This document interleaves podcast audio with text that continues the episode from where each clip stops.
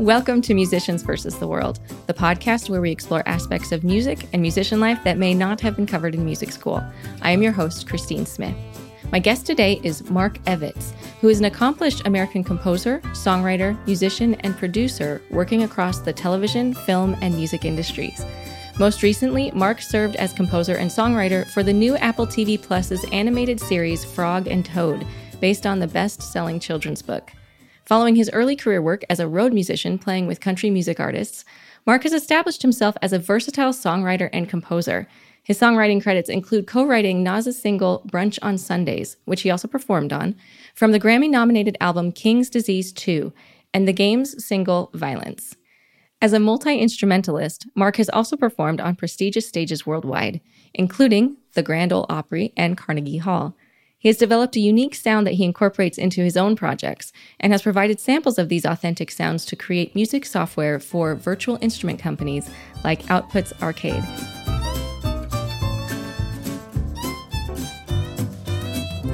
And we are so grateful and lucky to have him to speak with us today. So Mark Evitts, thank you for being here and welcome to Musicians vs. the World. Thank you so much for having me. I'm so excited to talk with you. Just learning about you and listening to your work, I cannot wait to just kind of dive in and see your approach to music and how it is that you do everything that you do. Yeah. So first off, congratulations on Frog and Toad. Thank you very much. That music is so much fun and it's so different but just fits so perfectly with the characters and everything. Oh, thank you. I just wonder if you could talk a little bit about your background, because I could see that music, I could tell, really comes from a history of music that you grew up with. So can you kind of explain where you got into music? Sure. Yeah, it absolutely does. I grew up in a riverboat town called Paducah, Kentucky. Paducah is like the halfway point between like Chicago and New Orleans. So it's got this like jazz, like riverboat jazz is like you go downtown Paducah. There's like you'll literally see street musicians playing like riverboat jazz kind of stuff. But it also has this like Appalachian bluegrass heritage as well. Kentucky is the home of bluegrass, and so you see a lot of that, as well as it's 2 hours from Nashville, Tennessee, so it's got a lot of country influences as well. So it's this sort of cauldron of different music kind of influences that are all in Paducah. And I studied violin there, classical, in my middle school orchestra, and then took private lessons, and then did that until I got into like fiddle music. I went to a fiddle camp. There was a shocker. There was a cute girl that asked me if I wanted to go to this music camp, and I of course said yes. I was like, yeah, of course, you know. So I went to this fiddle camp in Nashville, hosted by a guy named Mark O'Connor, who's an amazing, incredible fiddle player, and I learned all kinds of different styles there. I learned bluegrass, obviously, but blues, country, jazz, and I just kind of took all these things from these different camps because it had, you know, all these different teachers. So I learned all these different styles, and I've always loved classical music, but I definitely put it to the side and said, okay, I want to play fiddle more. I want to find out what this is all about. And I then joined a rock band, played in a rock band where I played fiddle and electric guitar for a rock band, and then moved to Nashville and with that band. And I had a chance to work with a guy named Rodney Atkins. And right after moving to Nashville, I got a gig with Rodney, and we were on the biggest like country tour in the world. We were the opener. And this is like right after moving to Nashville, I get thrown into this gig where we were the opener. It was us and then a country band known as Brooks and Dunn, and then ZZ Top. That was the package. And so like I'm on these like massive stages. I had been in this like kind of, not a local rock band, but sort of a regional rock band. And then I get thrown into this, and it was definitely... Wait, how old were you? So at this point, I'm 24. Let's see. So I was with my band like 24 to, I don't know, 27. So I was probably like 26, 27, something like that. Yeah, it was pretty wild. Actually, I had played with a country artist right out of high school. I did I was way too young to do this, but it was like a national artist who had a number one, and I knew the fiddle player, and he said, hey, I'm gone for the weekend. Can you sub for me? And I went and played up in New England, like I think some Vermont State Fair. I was 18 years old, hopped on a bus, a tour bus, and like did a weekend with these guys. And that was like, I mean, that was when I was like, okay, I'm doing this for real. Like this is the most amazing weekend, the most amazing opportunity. I'm doing it. So I really pursued that. And I wanted to be in a rock band. And I'm in my 20s. I just really wanted to be in a rock band. So I joined this rock band, playing fiddle. We did sort of like a Southern rock kind of thing. And we had a blast. But through those connections and through Rodney's connections, I started doing a lot more recording at home. And I was doing session work with people, but I would come up with, because of my classical background, I was coming up with like string arrangements. And I started working up like people that needed strings on a record. I was like, well, I play violin. Let me just come up with these arrangements. So I had really gotten into string arranging, and I got a chance to work on a show for NBC called Smash. Mm-mm. And Smash was, I did all the strings for the second season of that show for, it was sort of like a side story that they had where they just wanted strings and everything, like a string quartet, like in almost every song. And so I got a chance to do that. That was executive produced by Steven Spielberg. Pretty incredible experience working on that show. And then I was like, I am hooked to working for film and TV. And so I was still touring. I was still doing sessions at home and still like producing records for people. But I really wanted to pursue film and TV. So in 2019, I had this idea, and this is sort of a weird idea, but in 2019, I was like, I'm going to get really good at Zoom, and I'm going to try to figure out how I can do sessions remotely. So I did this in September of 2019. Well, as we know, March of 2020 happens. I'm 6 months ahead of the curve on doing remote sessions. Wait. So first off, how had you even heard of Zoom in 2019? Right. And what made you think, oh, it would be a good idea to do this stuff remotely? I'm telling you, I've had, and I will say this very openly, I've had one lucky break after the next. This was a very lucky break I had. And so I had this idea. I was like, I'm really good at recording in my studio. I would love it if I could like just talk to people and figure out how to do everything from my studio and just like see if I can communicate that way. And I had like looked up software. I just said, surely there's a company out there that does this. And so 6 months ahead of the curve on that. And so this is another lucky break. I had in September of 2019, I had reached out to a bunch of different composers. I knew I wanted to do TV, film, that kind of thing. Okay. So I had reached out to a bunch of different composers, and one guy that reached back to me was a guy named Alex Geringas. And Alex, I live in Nashville, Tennessee, and Alex, I had said, hey, I want to be a composer for film and TV. I'm writing him this email. I'd love to really explore that. Could I take you out to coffee and hear how you do it? And Alex said, sure, come to my studio next Thursday. And I was like, I didn't want to tell him I lived in Nashville. I just knew I had to get on a plane. So I flew to LA, meet with Alex. And I'm telling him, I'm like, I'm a composer, blah, blah, blah. And I'm like really kind of pushing what I thought he wanted to hear. And and this is a really important, I think, thing for even young composers to hear. I was pushing what I thought he wanted to hear. And I wouldn't say he was bored, but I was boring, for sure. I was super boring. And then finally I go, hey, man, I'm a fiddle player from Nashville, Tennessee, from Kentucky.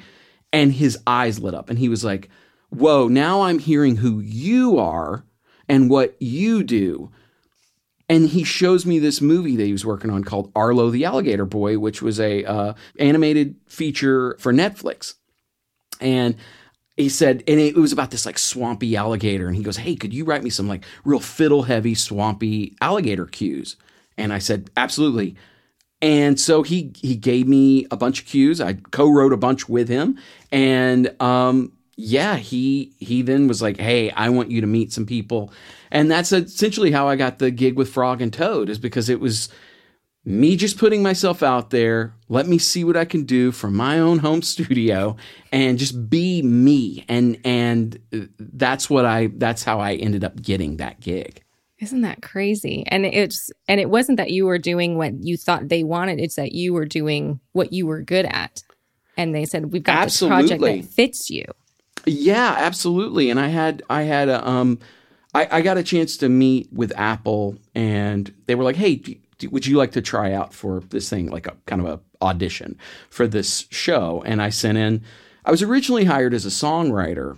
And so I sent in a song and I said, here's how I would do it. And it was Paducah, Kentucky. I mean, that's all I know how to say. It was my hometown music. Like, it was like literally, you know, kind of a Dixieland banjo, clarinet, piano, all the things that I knew growing up. And I sent that in. I go, here's how I would do it. And they loved it. And and I ended up getting the songwriting gig from it. Isn't that amazing? Now, wait, did you play all those? You play the banjo and the clarinet and all that? So I didn't play clarinet on it. I do play banjo. And then I think for clarinet on that one, I used a guy when I auditioned. And then for the rest of the show, actually, for certain parts, I used a guy named Alex Spiegelman, who is he's actually an amazing jazz clarinetist, but he grew up in Brooklyn, New York. He's actually a klezmer. He's like incredible at klezmer music. And but he does a bunch of jazz stuff. And I called him up and I kind of told him what I was looking for. I said, here's the music style we're looking for. And I called him up remotely. We worked remotely, sent him a track, and he was great. And I kind of edited and produced the part. And Did you write what he played, or did you let him kind of improvise? You wrote what he played? Yeah, so okay. A hybrid. So what I would do is I would chart out a song and give him like the melody. Here's the chart. And I would kind of come up with the base of the song. And I would say, here's what we're looking for. And I would come up with the idea, and I'd say, which Alec is amazing at this, I would say, give me like 6 takes. And let me hear you approach this in 6 different ways. And then I would usually comp, you know, put it together and figure out how do I put this together to make it work.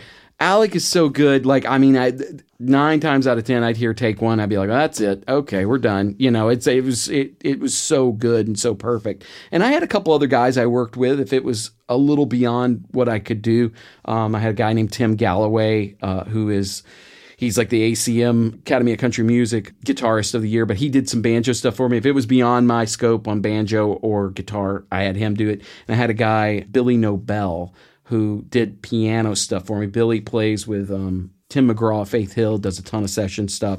And he tours with those guys, but he does session stuff around Nashville as well, does remote sessions. And so those were my 3 guys that I would hire and say, hey, this is a little bit beyond what my scope is for the score or the song that we're doing at this point. Let me see what you would do. And they're all the same. Nashville is wonderful that way. Alec is from New York, but Nashville is wonderful in the way that it's like you have all these great players, and it's just so many really, really good players that have a unique sound. And if you can find different players, I mean, it's not like I wish I could say, oh, I know 3 guitarists that are great. I know 100 guitarists that are phenomenal. And it's like, it's sometimes hard choosing, but if you find that unique sound, that unique style that would work better for the song, then you know who you can, you know, kind of choose from. But Tim worked awesome. Tim Galloway was an incredible banjo player for the show. Yeah. And guitar, banjo and guitar. Yeah. And I think that works really well with the music itself, because it's very unique sounding. And maybe it's that kind of hodgepodge cauldron sort of sound that you were talking about from your hometown. But it was, you know, there would be some cues where I would listen. I'm like, oh, wow, this really sounds like Dixie. This is really fun. And then there would be something else that sounds completely, you know, like jazz, but it fits with like the mink, or it fits with the toad. And all of a sudden you got this bassoon going because toad doesn't want to get out of bed. And I was like, this is so cute. Oh my goodness. Well, thank you. Yeah. But it wasn't, you know, I think with children's shows, sometimes the music, it's easy to fall into, I don't know, stereotypical sort of cartoon music, but this doesn't do that. Oh, so, well, thanks. Oh, you're welcome. Thank you for making it fun for adults to listen to. So how did you approach it so that it was like still good, but then it still did the points that young children's TV like needs to hit? You know what I mean? How'd you find that balance? So that's a really good question. Let me say this. Everything I do is with a collaborative philosophy. So I'm going to say this and then I'm going to get into to what you think, because I've set up a little bit of background. When I was hired as the songwriter, I had been on one show. I had done one episode, and then I was about to do my second, and I had a family trip planned to New Orleans. And I emailed everybody on the team for Frog and Toad, and I said, hey guys, I'm headed to New Orleans for the week. Might take me a second to respond to emails, but I'm around. I get an email back immediately from the showrunner and executive producer, a guy named Rob Hoagie, and Rob says, guess where I am right now? And I go, are you in New Orleans? And he said, yeah. I said, where are you? I would love to. At this point, everything was virtual. I'd never met the guy. This is another crazy luck thing. I'm telling you, it's wild. So I said, where are you right now? He gave me his address. I was one block away from him is where I was staying. What? So I go over to his place. We have like gin and tonics, and we're like hanging out talking about just industry, not even Frog and Toad. And there was a band playing on the street. And I say, you hear that? Like, this is really cool how it's like just kind of like music playing. It's not like, it's just like music in the background while we're having a conversation, just songs, single instruments. And we came up that night, like literally came up with the idea and the sound for the show. We started collaborating, like, well, what if it was this? What if it was this? And we start going back and forth on ideas. And Nashville is like known for co-writes. Like that's what we do. When you get to town, everybody says, hey, you want to write together. It's like a kind of a cliche in Nashville.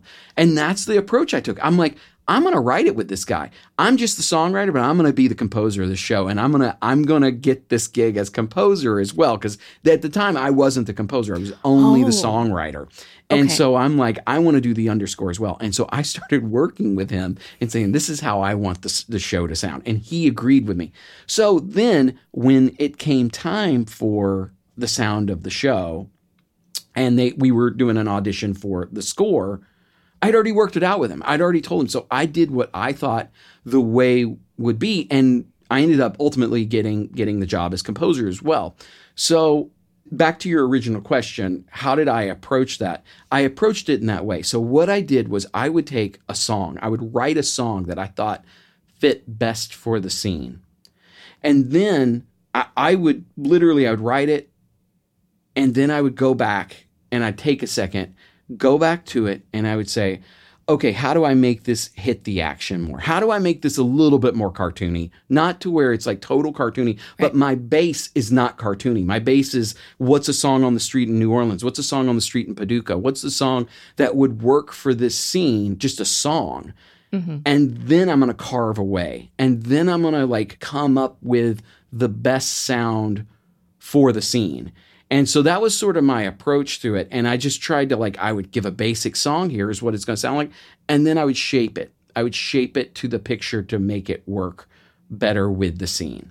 Oh, how interesting. So that's kind of your producer chops coming in. Yes, absolutely. That was like, that's what my background is in, is producing music. And I would just take a song and like, how do I produce a song? How do I do this? And then let me try to get this to picture.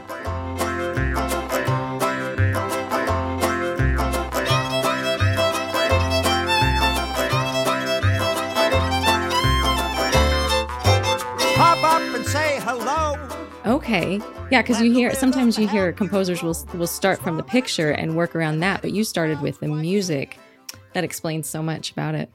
Yeah, and I'm definitely like writing to the scene. I'll say that. Of like course. if it's that I'm writing to the scene. And one of the things that we talked about as far as like instrument wise, one of the things we kind of determined was Rob and I said we wanted to have like sort of a Peter and the Wolf approach where each character has like sort of their own motif, their own musical identity. And how do we make that work into it? I would assign different instruments to different characters. So for example, there's a snail, and anytime snails talking. Now, snail is very slow, but snail, the script is like, wow, we're really zooming today. And it's like all these things that are opposite of snail. So one person could take like a really slow approach towards a snail, but I'm like, I'm going in the snail's perspective. He's zooming. So anytime there's a snail, you'd hear like a banjo or something up tempo. And it was always like, because I'm like, I'm in snail's brain right now. How do I write a music for this character to do, you know, his perspective or his or her perspective? And how do I get that to where it's like kind of flows with the character? Yeah. Yeah, that's so cute. Well, and that snail has to be one of my favorite characters of the whole thing. Yeah. Because he's so energetic and he's trying to work so hard and he's trying to go so fast. And he's just like, oh yeah, the music fits really, really well with that. Was there any scene or any episode that was like your favorite to score? You know, so I'll say this. They're all phenomenal, and it was all really a privilege to do. But I'll say in episode 2, there's an ice cream song. And I'm going to say the song part of it because this was like a kind of a monumental moment for me. I write this song for Mink, and it's about all these different ice cream flavors. And when I wrote it, there was no picture to it. It was just, I was given a script. So I write this song about all these different ice cream flavors, and I demoed the vocal. I sang on it, and I produced all the track and did it. And then there was a point where the talent vocal would come in and replace my vocal with what the character would sing. And so the vocal on the ice cream song was Tom Kenny. Tom Kenny is the voice of SpongeBob SquarePants. So I'm on a Zoom, and it's like, you know, 30 people, and I'm supposed to be producing Tom Kenny, one of the greatest voiceover actors ever in the history of animation. And I'm on a Zoom, and it's like 30 people, and Tom, the sweetest person in the world, is like saying, Mark, I really like your song. And I'm going, this is weird. I'm in another universe right now. And then he goes about singing it a trillion times better than I did. He added character, he added energy, and it was just one of those moments where I'm going, pinch me. What am I doing here? This is incredible. Not only am I working with one of the greatest voiceover actors of all time, I'm also working with this crew is incredible. Like, these people are amazing. So that for me was such a standout moment because I just was like, and literally after he sang it, like, my job is to say, hey, do that part again. There was nothing to do again. He was perfect. And I was just like, I mean, if you want to give it another shot, you can. But that was, the first one was great, you know? And it was like one of these moments that I was just like, you know, what am I doing? How did I end up here? Because this is a dream. Well, it seems like you've had quite a few of those types of moments. I have. Yeah. I have. Are you getting accustomed to having those kind of moments now, or? No, I'm not. Okay, good. I'm happy to hear that. No, I have this kind of thing in me that, like, anytime I'm around these kind of like really bigger moments, I tell myself, first of all, I don't, for some weird reason, I never really get nervous around that. And I don't know what that is. That's a defect. But it's like I never get really nervous around in those situations. And I always just say, okay, they're here working. They're doing their job. Let me just, I'll approach them as that. But the whole time, it's like I've got a video camera on and I'm like, take a video of this moment. Like, because this is not something to forget. This is something to have and to cherish, because not everybody gets to do these kind of things. And you are a really lucky and blessed guy that you get to have these moments. So I never really, like, I mean, the first time I ever played the Grand Ole Opry, for say, I was with Rodney Atkins, and we were standing on stage, and I'll never forget it. He got up on stage We played our first song. I get done playing, and Rodney says, well, we're here. You made it. It's Saturday night at the Grand Ole Opry. And I just became like, I was like about to sob crying. Like, I'm like, oh my God, you know, like one of those kind of moments. And it was truly, truly astounding. Like, I was just like, I have worked my entire life to get to this moment. And I'm here. What do I do now? Like, how do I approach this? And I was like, just focus, do the job, and then like celebrate after it. And so that's been sort of my approach through everything. It's like, okay, you're here. Enjoy it. Do the work. Don't not do the work. Right. The work. And just afterwards say, I'm going to have like, I'm going to eat. Well, for me, I eat an ice cream sandwich. That's like my little treat for myself. I'm like, I'm going to have an ice cream sandwich after this. It's like I'm a 6-year-old boy, but that is like my treat. And I quite literally do that. I go and I'm like, I'm going to go have an ice cream sandwich after this. Well, see, that's why your ice cream song was so good. Well, there you go. Yeah, I've never put that together. That's funny. It's your emotional connection to ice cream. It's my emotional connection for sure. That is amazing. Now, tell me about this time you performed at Carnegie Hall. How'd you end up there? Yeah, so I was actually working with a guy who had written a bluegrass mass, and he had a choir, but he wanted a bluegrass band playing with it. And he reached out to me. I forgot how. I'm trying to think of how I even met this guy. I think it was like a friend of a friend had recommended me. And he was like, I literally don't even have a bluegrass band. I heard you could put a bluegrass band together for me. So I called up a ton of my friends and I said, hey guys, do you want to play at Carnegie Hall? There's a thing going. And so I put together a band and we played this guy's bluegrass mass. And it was really good. And the choir was phenomenal. But that, again, as a classical violinist, growing up as a classical violinist, it's like, you know, how do you get to Carnegie Hall? Like, it's one of those things. And walking out on stage of that was another one of those moments in New York. I walked out on stage before it ever started. And I was just looking around and I was like, whoa. And there was nobody there. And I started playing and I was just like, this is truly incredible. That is incredible. So the way to get to Carnegie Hall is to get really good at bluegrass. That's how I had to do it. But I think everybody has their own journey to that, you know? Right. And it's, if you see some of the greatest of all time, they were true to themselves. They had their own voice. They did that.